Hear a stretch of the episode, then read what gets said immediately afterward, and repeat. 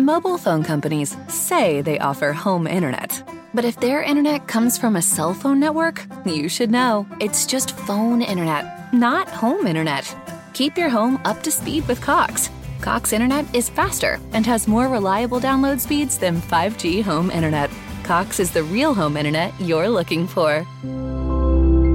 Based on Cox analysis of Ookla speed test intelligence data Q3 2022 and Cox serviceable areas, visit cox.com slash internet for details. 東に向いてるラインめがけて差し込んだ光に瞳を開いたら昨日の暗闇を濡らしてた雨音かすかに思い出して。表はきっと透き通るような空の色慌てて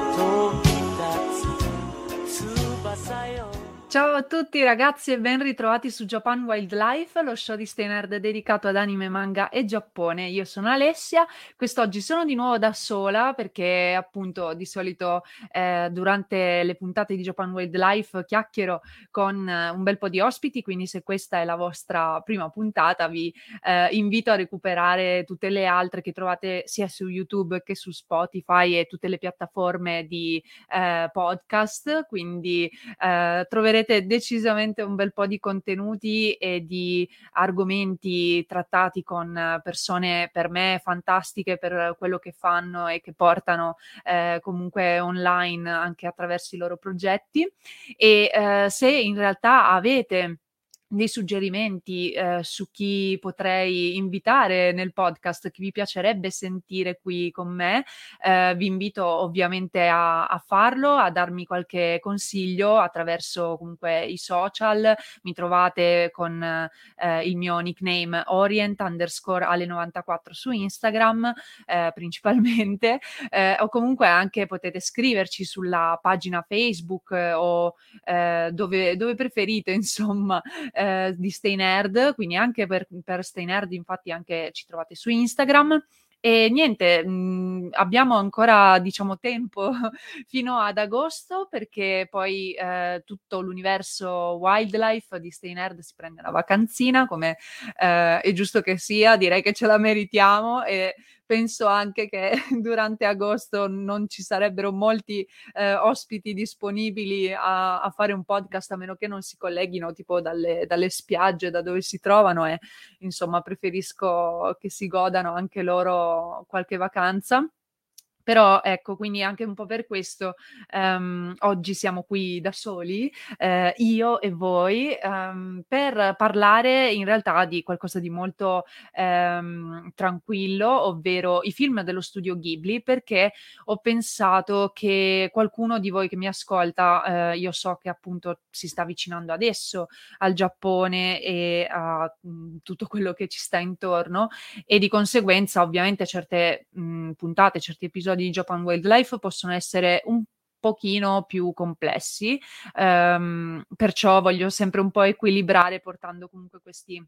episodi più, più, leggeri e anche un po' più vicini alla pop culture, che insomma è anche quella che sappiamo bene si sta diffondendo sempre di più, no? Grazie anche alla presenza dei manga che ormai trovate tipo ovunque, eh, non solo in fumetteria, ma ormai anche nelle, nelle, librerie, feltrinelli giunti. Io continuo a vedere questi scaffali che diventano sempre più ampi e pieni, quindi ehm, mi sembra giusto concentrarci ogni tanto di nuovo su questo. E ehm, appunto vi parlo dello studio Ghibli perché, vabbè, eh, normalmente tanta gente parte da qui per quanto riguarda l'animazione giapponese, eh, Hayao Miyazaki è insomma uno staple, una, una colonna portante, ehm, dice sempre di ritirarsi, vuole sempre andare in pensione in qualche modo, ma poi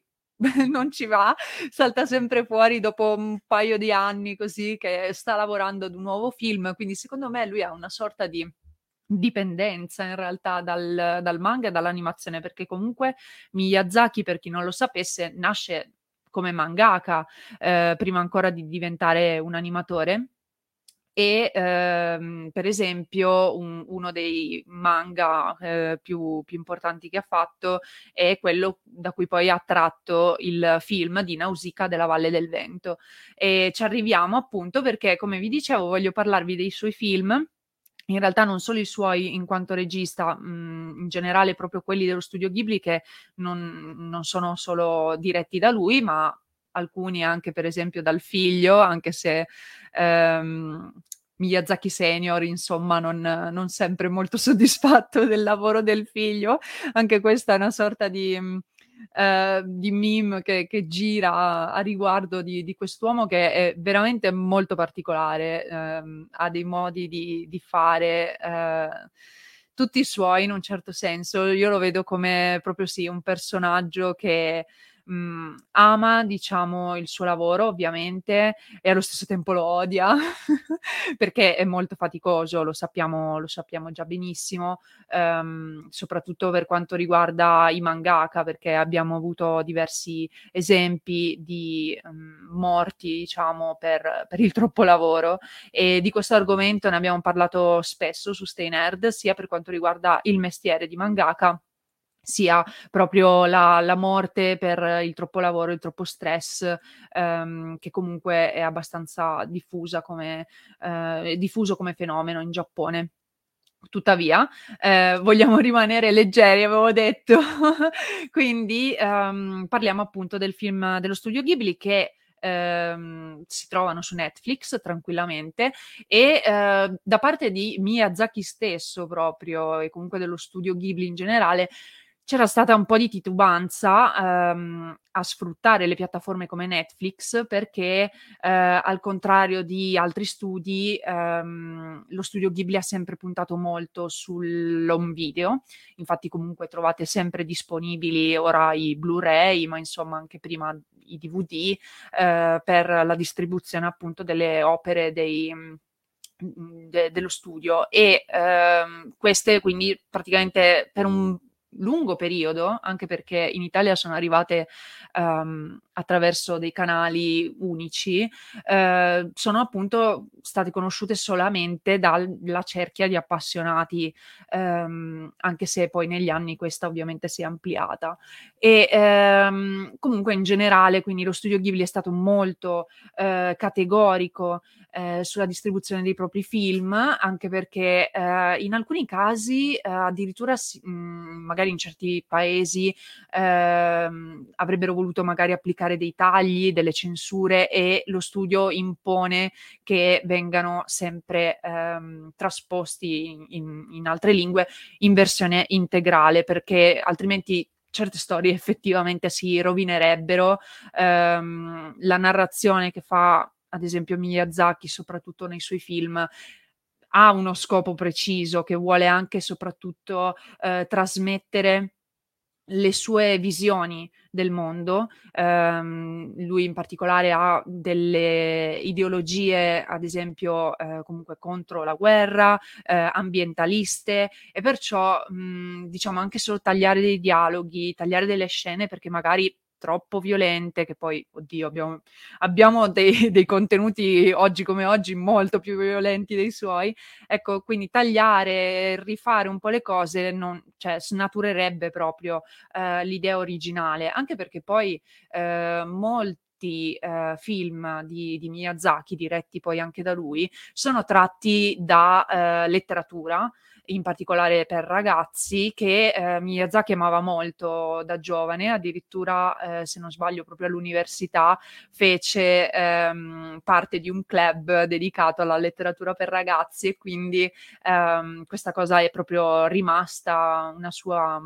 Uh, un, un, suo grande interesse, una sua grande fonte di ispirazione e quindi um,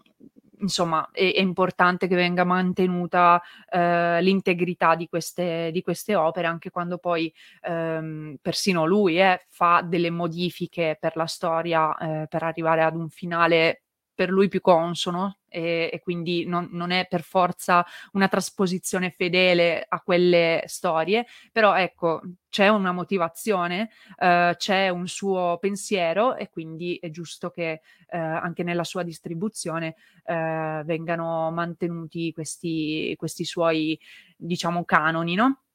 E quindi lo streaming uh, ad un certo punto con, con, Netflix, in questo caso, ha permesso a moltissime persone di accedere più facilmente a questa ehm, animazione, eh, la, la, grande animazione dello studio Ghibli, perché comunque è di esempio eh, per tantissimi altri studi, ovviamente. Ehm, adesso è in, ehm, a lavoro su un nuovo progetto per eh, non si sa bene quando, perché è sempre così, finché non ci sono degli annunci, eh, diciamo, diretti dallo studio Ghibli, non si può ben sapere quali sono i nuovi progetti che ehm, quando, quando, arriveranno, di che cosa si tratta, la, la, trama soprattutto in particolare.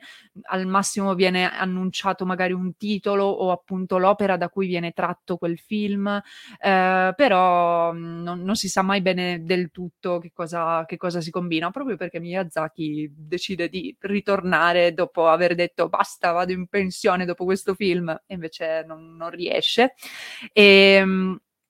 quindi con Netflix, insomma, diciamo che lo studio Ghibli ha ceduto al nuovo tipo di intrattenimento cinematografico che viviamo oggi.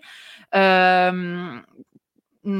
diciamo che era, erano convinti forse che eh, la distribuzione dei loro film in questo modo potesse in qualche modo svilirli, eh, tuttavia in realtà quando sono usciti su Netflix hanno veramente appassionato eh, di nuovo non solo i fan di vecchia data, ma anche eh, nuove persone che hanno potuto quindi ehm, comprendere meglio, diciamo, la, la bellezza ehm, dei film di Miyazaki. Ora, sono parecchi e continuano appunto ad aggiungersi nonostante tutto, no? Diciamo che mh, mm, vi accennerò in particolare ai 21 lungometraggi, 21, eh, che più eh, quindi conosciamo e che sono all'attivo. Eh, possono appunto mettere un po' in soggezione questi numeri, ma ehm, Netflix li aveva infatti eh, condivisi sette alla volta per poter quindi diciamo dare anche un po' di tempo, devo dire, di, di guardarli e diciamo assorbirne magari qualche, qualche, messaggio e le atmosfere soprattutto. Quindi ehm, c'era stato abbastanza tempo per approcciarvisi, ma ora sono tutti disponibili. Quindi se decideste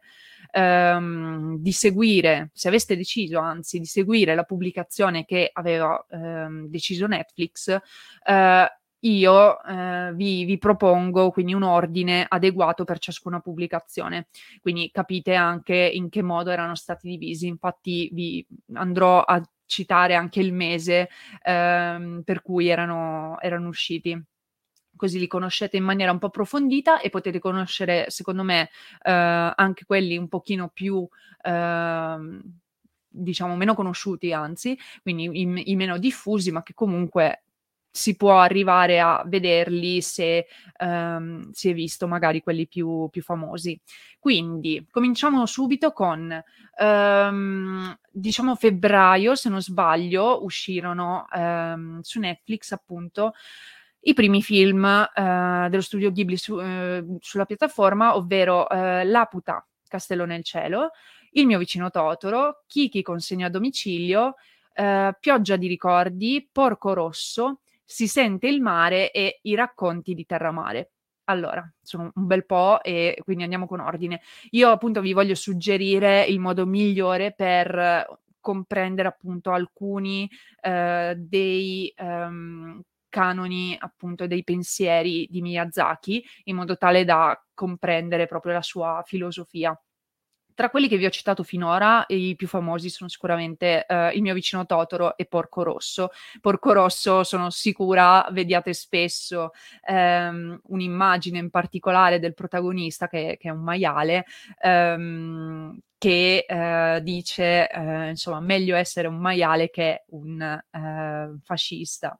e questo perché Porco Rosso è ambientato in effetti in Italia con questo protagonista che è un pilota d'aereo dalle sembianze di maiale per via di una sorta di maledizione, mentre invece il mio vicino Totoro ehm, è anche questo penso famosissimo per molti di voi anche se non, la, non l'avete visto perché Totoro è questa strana creatura eh, che sembra un po' un procione misto a un coniglio, misto a non lo so, un topo, insomma è un,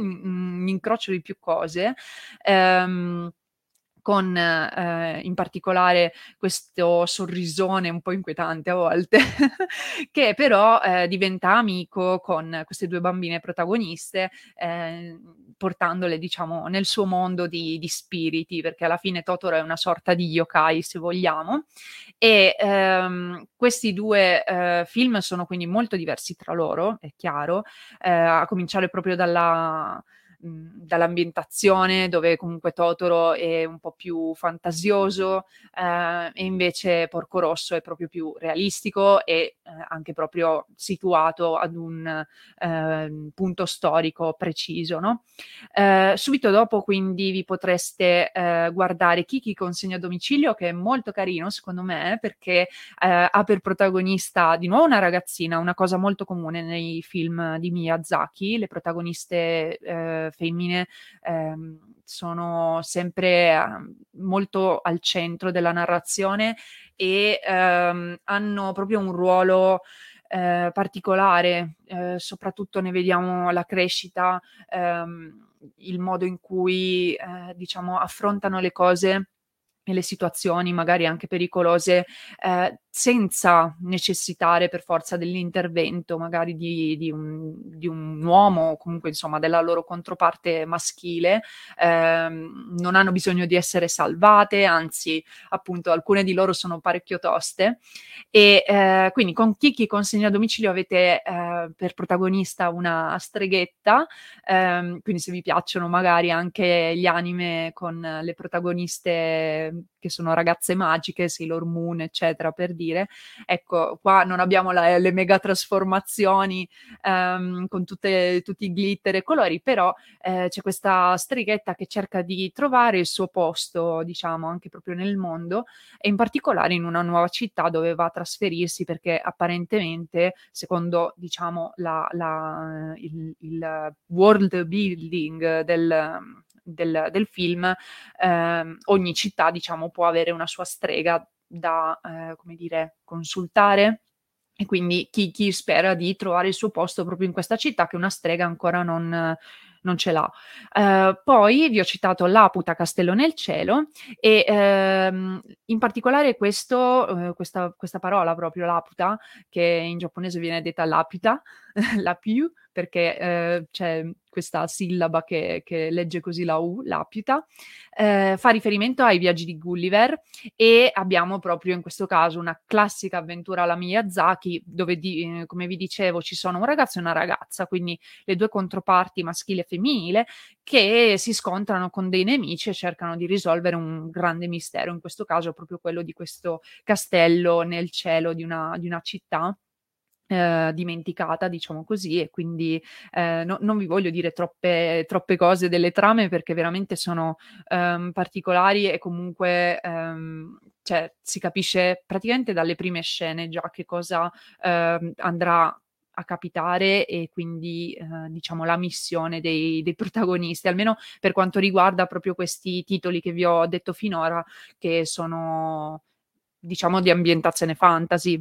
perlomeno, no? Anche, anche Porco Rosso, per quanto sia situato ad un uh, periodo storico particolare, comunque stavamo sempre parlando di un pilota con l'aspetto di un maiale, no? Quindi eh, diciamo che tutte quante hanno questi elementi un po' fantastici e magici che eh, in effetti danno quell'atmosfera che,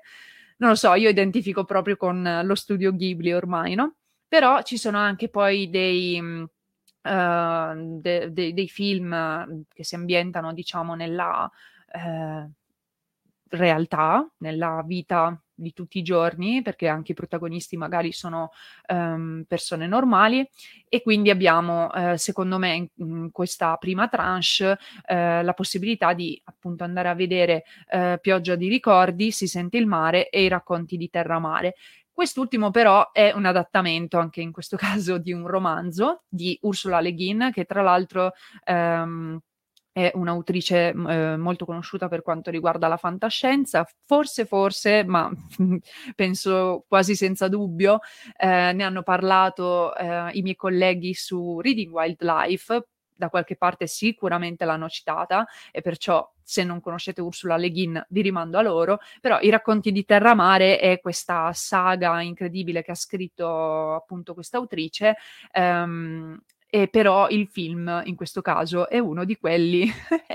eh, mh, diretti dal figlio di Hayao Miyazaki, quindi Goro Miyazaki, e infatti non è stato proprio, proprio un gran successo, anzi apparentemente non è piaciuto a nessuno, nemmeno appunto ad Hayao Miyazaki, quindi vabbè, sarete voi a giudicare, soprattutto se magari eh, conoscete i romanzi originali oppure magari vorrete fare proprio un paragone paragone dopo vi spingerà a leggerli, quindi vedete un po' voi. e quindi eh, abbiamo i racconti di terra mare, come vi dicevo, mentre si sente il mare, siamo proprio in mood estivo, devo dire, col mare in tutti questi titoli, eh, ma si sente il mare è invece una storia d'amore giovanile, quindi come vi dicevo, eh, uno degli esempi di mh, mm, realtà quotidiana normalissima, così come Pioggia di ricordi che eh, è diretto da Isao Takata, che era il socio sostanzialmente di Miyazaki all'interno dello studio Ghibli e che anche in questo caso è un film che racconta di una giovane donna che semplicemente torna a visitare la sua famiglia, eh, in particolare quella del fratello, che insomma si è creato il fratello, e vengono messi a confronto quindi il, il presente e il passato da, da parte sua, eh, insomma in modo tale da riscoprire se stessa, quindi è un po' introspettivo questo, questo film e magari in effetti meno coinvolgente e, e, per questo probabilmente poco conosciuto rispetto a quelli fi- mm, che, vi ho, che vi ho detto finora. Um, poi la seconda tranche che ha proposto uh, Netflix su, sui, sui film dello studio Ghibli era quella di marzo, dove abbiamo appunto qualcosa che vi ho già citato, Nausicaa della Valle del Vento. Ehm, oltre a questo abbiamo anche Princess Mononoke, I miei vicini Yamada, La città incantata, La ricompensa del gatto, eh, Ariety, Il mondo segreto sotto il pavimento e La storia della principessa splendente. Allora, anche qui eh, di nuovo vi do un piccolo excursus di che cosa si tratta di tutti. In questo caso, ad esempio, Um, per chi conosce già lo studio Ghibli, um, diciamo l- i primi da cui partire di questa tranche vi direbbero sono La città incantata, Princess Mononoke e Nausicaa, perché sono anche questi i più famosi, forse anche i più apprezzati in assoluto eh, di Miyazaki, tant'è che La città incantata eh, è anche l'unico eh, film di altri siano stati candidati agli Oscar, ma è l'unico ad aver vinto il premio come miglior film d'animazione, quindi c'è stato un periodo che non era solo la Disney a, insomma, a vincere qualsiasi cosa e ehm, quindi la, la, città incantata secondo me ha vinto perché eh, mostrava qualcosa che magari fino a quel momento in Occidente, almeno al grandissimo pubblico eh, del cinema internazionale, non, non, non, avevano mai mostrato, cioè eh, gli spiriti e il folklore giapponese, perché eh, la città incantata vede protagonista Chihiro, questa ragazzina che eh, si ritrova appunto un po' a causa della um, avventatezza dei genitori, oserei dire, eh, in questa città appunto ehm, popolata dagli spiriti ehm, di, di, ogni tipo, eh, che non è esattamente sì, il luogo ideale per una bambina umana, però ecco, lei cerca di adattarsi in qualche modo eh, e di, di cercare di capire come far ritornare i suoi genitori normali, perché è successo qualcosina all'inizio del, del film, non, non, voglio dirvi altro, e ehm, insomma è, è, molto intensa la sua avventura in questa città molto particolare, soprattutto perché eh, tipo si mette a lavorare in questa specie di terme eh, giapponesi, quindi tipo delle onsen però dedicate agli spiriti. E, mhmm, e poi vabbè eh, è sempre iconico diciamo il rapporto che eh, la protagonista Ciro appunto ha con ehm, l'altro coprotagonista. Eh, non vi dico, non vi dico chi, chi, è perché se non lo conoscete mi fa piacere che scopriate voi i personaggi e capiate quindi ehm, diciamo la chimica anche che si, che si forma tra di loro però ecco, la città incantata secondo me ha colpito per questo, per eh, aver mostrato ehm, la vastità anche no? del folklore giapponese che veramente include tantissime figure diverse. E eh, poi abbiamo, come vi ho detto, Princess Mononoke e eh, questo è uno dei film come Nausicaa che eh, mette in luce il rapporto di Miyazaki con la natura. Um, in Princess Mononoke in particolare attraverso le divinità animali presenti appunto nel film, le ambientazioni, voi, non, cioè, voi dovete prestare attenzione agli ambienti e quindi soprattutto a come viene rappresentato proprio l'ambiente naturale nei film eh, dello studio Ghibli perché sono proprio... Um, lussureggianti, hanno dei, dei colori e sembrano vastissimi che non, non finiscono mai e ehm, sono, cioè, sono veramente belli. Sembra quasi di essere lì, spesso e volentieri, soprattutto quando si tratta magari di prati, eh, magari pieni di fiori o solo di erba verdissima, e, um, ti danno un senso di, di, di, pace, di calma, devo dire, nonostante magari appunto mh, siano in, inframmezzati in una storia comunque mh, magari mo- molto movimentata e avventurosa però ecco, soffermatevi molto sulle ambientazioni, sui fondali e ehm, appunto in Princess Mononoke si vede questo rapporto tra Miyazaki e la natura, così come in Nausicaa del Vento, anzi eh, Nausicaa della Valle del Vento, scusatemi, in, in cui anzi il messaggio ambientalista di Miyazaki è proprio fortissimo. Um, pur essendo il suo primo film, addirittura il primo diretto da lui, perché in quel periodo in realtà per, la, per, essere corretti, Nausicaa della Valle del Vento eh, non parte dello studio Ghibli. In quel periodo in realtà lo studio Ghibli ancora non esisteva e ehm, il film uscì infatti nel 1984, lo studio venne fondato successivamente, eh, però diciamo che tutti quanti lo considerano ovviamente parte eh, della, de, della, legacy dello studio Ghibli e ehm, Nausicaa della Valle del Vento è proprio uno dei più significativi eh, tra i film di Miyazaki per quanto riguarda ehm, proprio la sua visione ambientalista.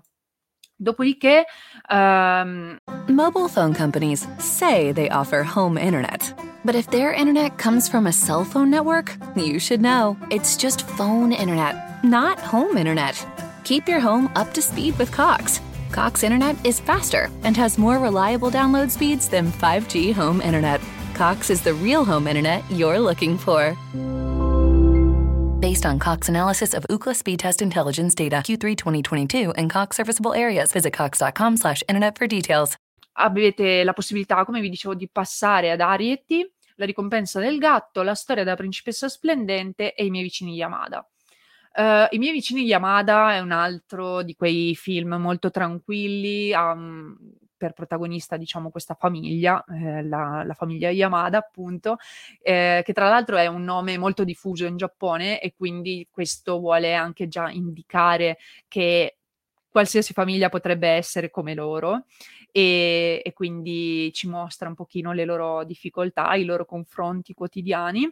um, mentre invece abbiamo eh, Arieti che um, permette intanto di continuare ad ammirare i paesaggi e la natura che vi dicevo prima e c'è questa piccolissima protagonista chiamata eh, Arieti appunto che è una rubacchiotta, è stata tradotta così. Um, anche la storia di Arieti viene da, da, un libro, se non mi sbaglio, e eh, praticamente sono tipo, tipo, le dimensioni di, un, di una pollicina, ok? Eh, una nostra pollicina, che si muove insieme alla sua famiglia, ehm, per, ehm, insomma raccogliere, insomma, gli oggetti necessari per per vivere, prendendo però quindi in prestito proprio da dagli esseri umani, no, e e quindi magari una scena che a me è rimasta molto impressa, che vedrete, è che lei col padre vanno in missione, diciamo, a raccogliere, ehm, delle zollette di zucchero, se non sbaglio, quindi in realtà è molto carino. Ehm, poi c'è la ricompensa del gatto che vi dicevo appunto, in questo caso mette in relazione, ehm, umani e animali, il loro rapporto che ehm, che può esserci che e che ricorderà un pochino Alice nel Paese delle Meraviglie, perché è molto, molto bizzarro. E invece ci tengo particolarmente che guardiate, ehm, La storia della principessa splendente, perché si tratta della trasposizione di, ehm, Isao Takahata, quindi il socio che vi citavo prima di di Miyazaki, ehm, della storia di Kaguya Hime. Kaguya Hime è la protagonista, ehm, del Taketori Monogatari, l'abbiamo citato, ehm, ad esempio se avete sentito la scorsa puntata con Daphne, ehm, è uno dei testi, ehm, più importanti della letteratura giapponese perché, ehm, si tratta di un monogatari, quindi uno dei primi, ehm, diciamo racconti in prosa, ehm, che appunto raccontano una storia in particolare molto fantastica, perché Kaguya Hime è, ehm, in realtà, ehm, una una donna particolare. Anche qui non vi voglio spoilerare perché lo so che si tratta di, ehm, in realtà un film già piuttosto vecchio e in più, mhmm, cioè se deriva da, ehm, un monogatari che risale a, ehm, sì, molto più di un millennio fa, ecco, diciamo che non non esisterebbe il concetto di spoiler, però, ehm, è una storia anche questa molto particolare, un racconto tradizionale proprio giapponese perché, ehm, si ritrova anche spesso in qualche in qualche anime magari come come personaggio Kaguya Hime o comunque in generale molti riferimenti. Comunque alla letteratura giapponese sono presenti nei negli anime e nei manga, perciò Mhmm, sì, non non esisterebbe lo spoiler in questo caso, però voglio che lo guardiate perché intanto, ehm, appunto questa storia è così, ma poi le animazioni sono molto diverse, hanno questa estetica molto vicina all'ukiyo-e, ehm, quindi ha insomma, tratti comunque da di pennello, come se fosse proprio dipinto, ehm, ed è as assurdo vedere queste animazioni che che sembrano degli acquerelli muoversi e trasmettere anche poi quelle sensazioni che deve effettivamente trasmettere il Taketori Monogatari. Ehm, quindi vi invito in particolare fra questi che vi ho detto di questa tranche a vedere sicuramente La storia della principessa splendente e poi arriviamo all'ultima tranche, che è quella che Netflix mise ad aprile. Ehm, io vi sto parlando, se non ricordo male, dell'anno scorso, eh, comunque quindi duemila 2020-21, ven mhmm, sì, 21 probabilmente. Ehm, quindi ad aprile, ehm, gli ultimi, ehm, film inseriti da Netflix sono stati Pompoko, che è un altro, ehm, di quei film che ehm, ci mette davanti dei degli yokai, ci arriviamo. Il castello errante di Howl, credo che lo conosciate in molti, I sospiri del mio cuore, Ponyo sulla scogliera, La collina dei papaveri, anche questo è particolarmente intenso, Si alza il vento e Quando c'era Marni. Allora, qui l'ordine di visione, ehm, si parte appunto di nuovo dai più conosciuti, quindi direi Ponyo sulla scogliera e il castello errante di Howl.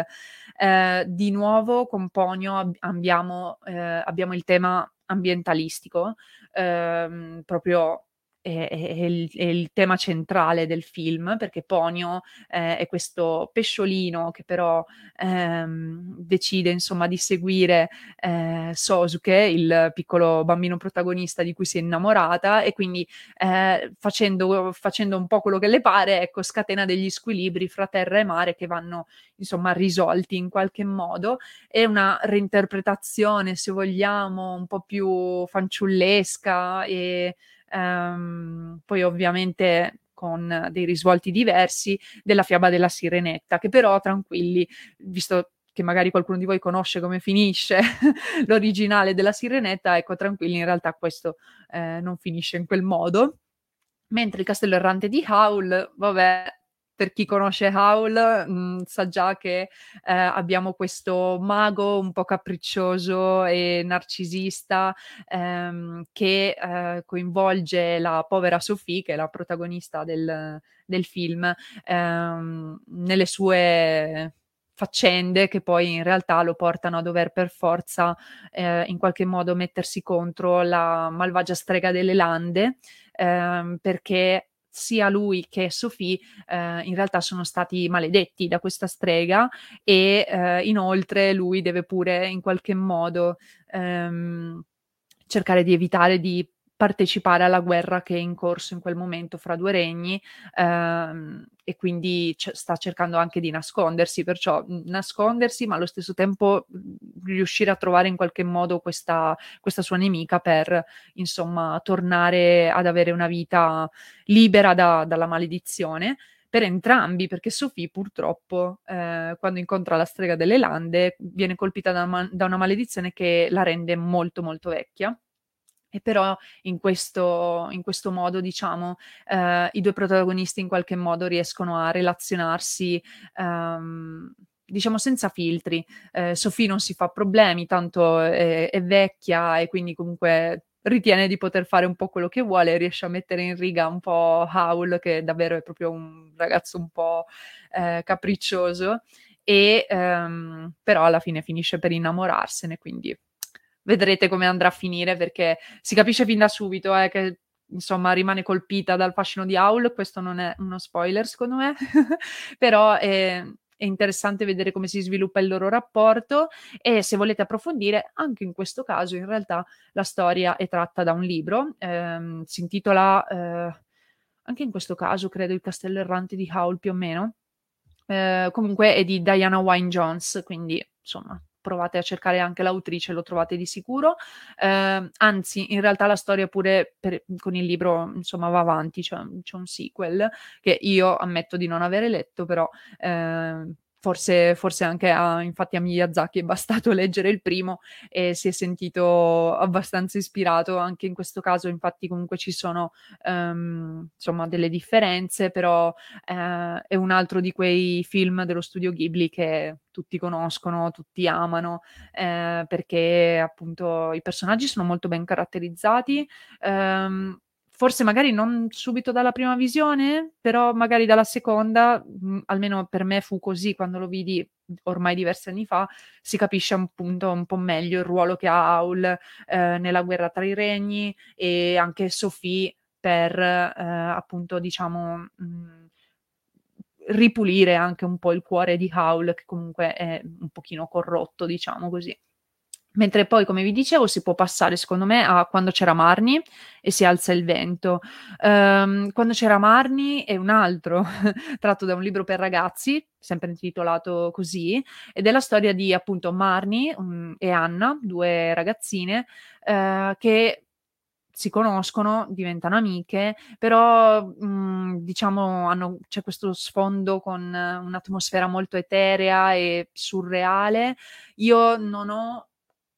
non l'ho forse apprezzato troppo come, come altri film eh, e purtroppo credo che in effetti non abbia avuto lo stesso successo di, di altri lungometraggi, però ehm, fino a poco tempo fa era l'ultimo prodotto del, dello studio, quindi è un po' un peccato.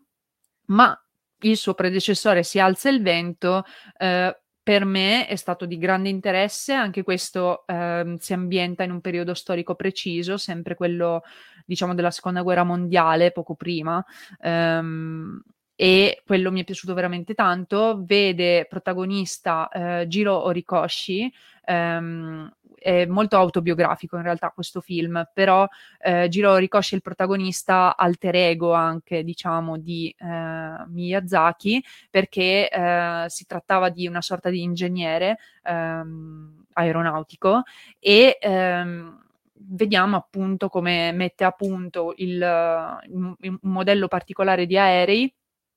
e allo stesso tempo, eh, diciamo, insomma,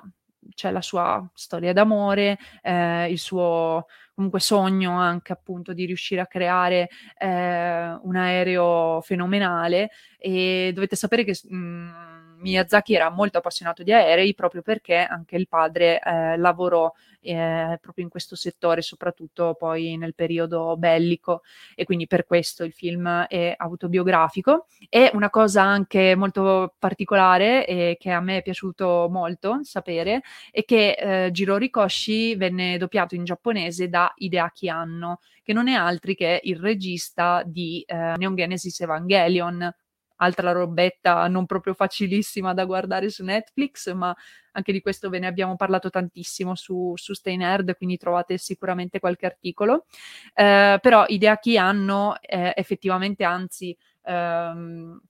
aiutò per un po' eh, come animatore anche nello studio Ghibli prima di fondare anche il proprio studio d'animazione, lo studio Gainax. Um, però quindi insomma è, era mo- è molto amico di Miyazaki e quindi mi, mi piace eh, sapere che insomma abbiano collaborato anche in questo senso e che quindi questo personaggio che di, di Orikoshi, che è molto importante per Miyazaki, sia doppiato da un suo amico. E anche questo film è, è preso da un romanzo. Insomma, come vedete, ci sono molte, ehm, molti collegamenti, molti, eh, molte cose ricorrenti, quindi. Ehm, non lo so, a me lo studio Ghibli affascina anche per questo. E eh, il, um, insomma, Miyazaki già da qua appunto voleva, voleva tipo ritirarsi, e però infatti dopo sono usciti mh, altri film come Quando c'era Marni e il prossimo che arriverà. E poi però vi avevo citato infine ehm, Pompoko che eh, di nuovo ritorna ancora una volta la relazione fra uomo e natura e soprattutto anche i, i simboli folcloristici particolari del Giappone, in particolare il tanuki, quello che è eh, anche simbolo di Japan Wildlife, quindi questa specie di procione ehm, che però ha delle caratteristiche molto particolari. Vi invito a cercarle su Wikipedia perché mh,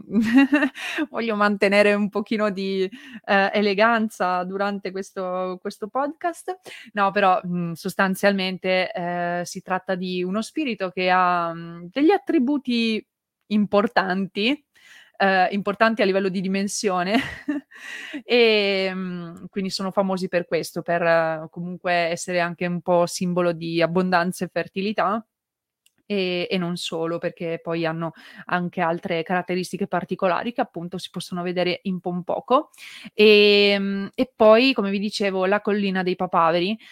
che è um, un film non proprio, proprio leggero anche questo perché uh, comunque è abbastanza tragico e um, parla di um, un Giappone che si prepara alle Olimpiadi del 64, uh, quindi in realtà post belliche, uh, perché durante le, la, la, la guerra mondiale le Olimpiadi furono rimandate, no? E per di più poi nel 64 no, avrebbero dovuto perciò essere ospitate da, eh, dal Giappone, che poi era un paese sconfitto e infatti, eh, appunto, in questo periodo ancora faceva fatica ad adattarsi al rinnovamento imposto dalla eh, occupazione americana. Eh, gli americani sono rimasti a lungo, molto a lungo, eh, e ci sono ancora in realtà delle basi americane eh, nella zona di Okinawa, quindi hanno influenzato parecchio il periodo post bellico giapponese e, e insomma osserviamo ehm, durante la collina dei papaveri mm, tutto questo, questa ambientazione storica, mentre con i sospiri del mio cuore ehm, vediamo un altro eh, film, diciamo invece un po' più piacevole, comunque ambientato in una eh, situazione più quotidiana e tranquilla, eh, dove abbiamo i protagonisti che si conoscono grazie alla lettura, al piacere della lettura, che è una cosa, eh, come abbiamo visto, ricorrente anche questa per Miyazaki, per il suo amore per i romanzi, e quindi la vicinanza tra l'uno e l'altra eh, permette a entrambi di capire poi che cosa desiderano dal, dal loro futuro. Quindi ehm, questi sono eh, i film principali dello studio Ghibli. Ho tralasciato un po' degli ultimi eh, arrivati, ad esempio Irwig e la strega, che anche questo non ha avuto un gran successo perché eh, forse un po' la storia, insomma il modo in cui è stata raccontata non era eh, particolarmente coinvolgente, ma poi anche eh, secondo me ha stupito molto in maniera negativa, eh, la decisione di farlo in uh, animazione 3D, una cosa che fino adesso eh, lo studio Ghibli non aveva mai, non aveva mai fatto almeno non così. Quindi ehm, ho tralasciato per farvi in realtà prima conoscere eh, i, i, titoli più importanti e, comunque quelli passati. Um, ci sono altri modi per vedere questi film rispetto a come ve li ho detti, quindi io spero che abbiate preso appunti come ordine. Assolutamente sì, in realtà, con questo articolo eh, con, eh, che trovate anche su, su Stenerd, infatti. Mobile phone companies say they offer home internet. But if their internet comes from a cell phone network, you should know. It's just phone internet, not home internet. Keep your home up to speed with Cox. Cox Internet is faster and has more reliable download speeds than 5G home internet. Cox is the real home internet you're looking for. Based on Cox analysis of Ookla speed test intelligence data Q3 2022 and Cox serviceable areas, visit cox.com/internet for details. Um, già a suo tempo avevamo voluto eh, guidarvi alla visione man mano che venivano resi disponibili su Netflix, però insomma, ora come ora potete vederli un pochino quando vi pare, quindi ad esempio potreste eh, decidere di ehm, guardarli per eh, appunto tematica, quindi prima tutti quelli eh, che in qualche modo si ambientano eh, in luoghi fantastici, la città incantata, l'Aputa, eh, il castello errante di Howl, eccetera, e poi quelli invece più nel quotidiano, quindi eh, come abbiamo detto i sospiri del mio cuore, eh, i miei vicini Yamada, eccetera. O magari ancora potreste andare per regista, quindi tutti quelli che ha fatto eh, Miyazaki, poi quelli che ha fatto eh, Isao Takahata, perciò ad esempio appunto la principessa eh, splendente, ehm, oppure anche Una tomba per le lucciole, che non ve l'ho citato perché tecnicamente non, non appartiene, se non sbaglio, allo studio Ghibli, però se, se, vi fa piacere guardatelo, anche questo è parecchio triste, però ve lo dico, eh, sempre a causa del tema della guerra. Eh, oppure appunto potreste vedere quelli di Goro Miyazaki, se ehm, diciamo non, eh, non temete il giudizio del padre,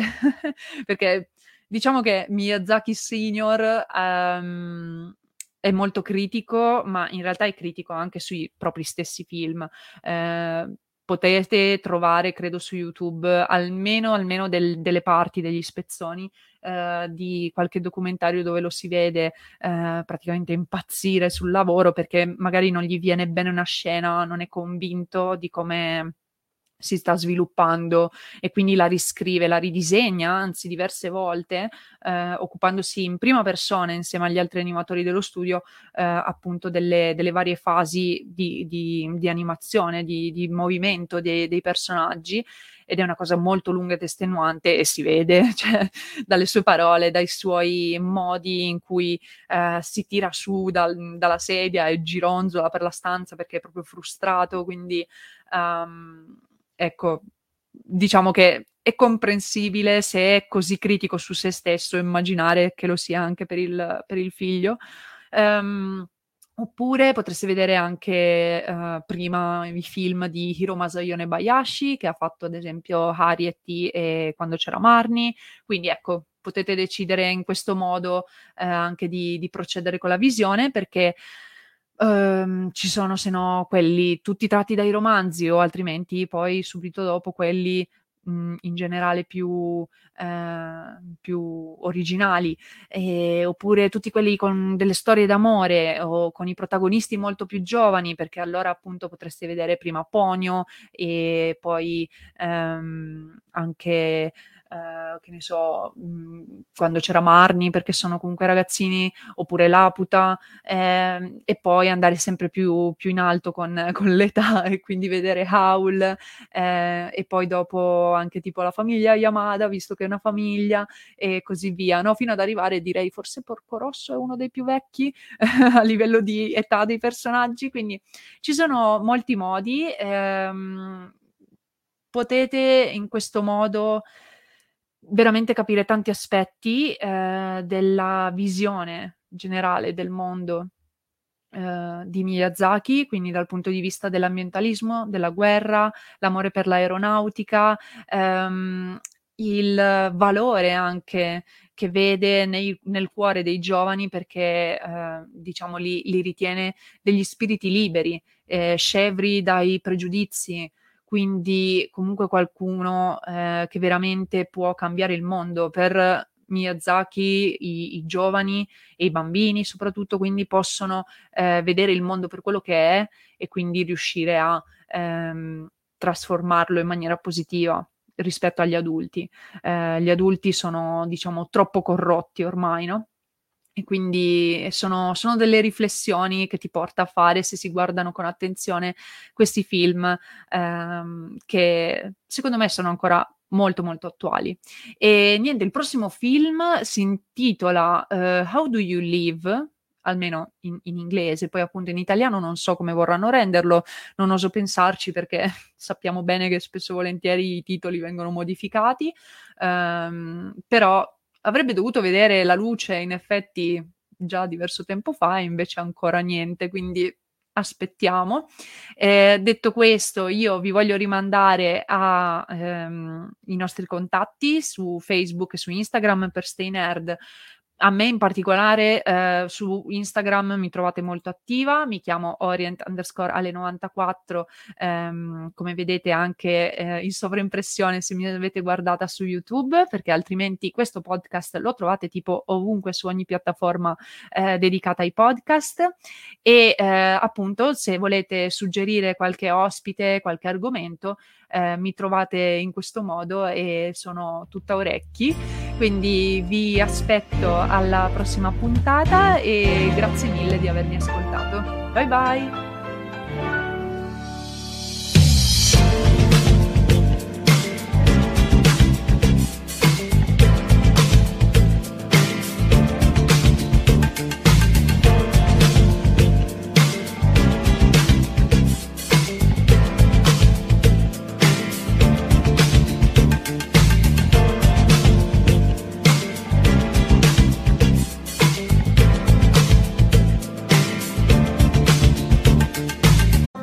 Phone companies say they offer home internet. But if their internet comes from a cell phone network, you should know it's just phone internet, not home internet. Keep your home up to speed with Cox. Cox internet is faster and has more reliable download speeds than 5G home internet. Cox is the real home internet you're looking for.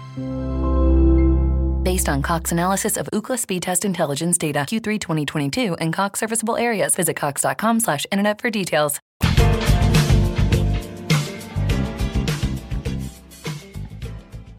Mobile phone companies say they offer home internet. But if their internet comes from a cell phone network, you should know it's just phone internet, not home internet. Keep your home up to speed with Cox. Cox internet is faster and has more reliable download speeds than 5G home internet. Cox is the real home internet you're looking for. Based on Cox analysis of Ookla speed test intelligence data Q3 2022 and Cox serviceable areas, visit cox.com/internet for details.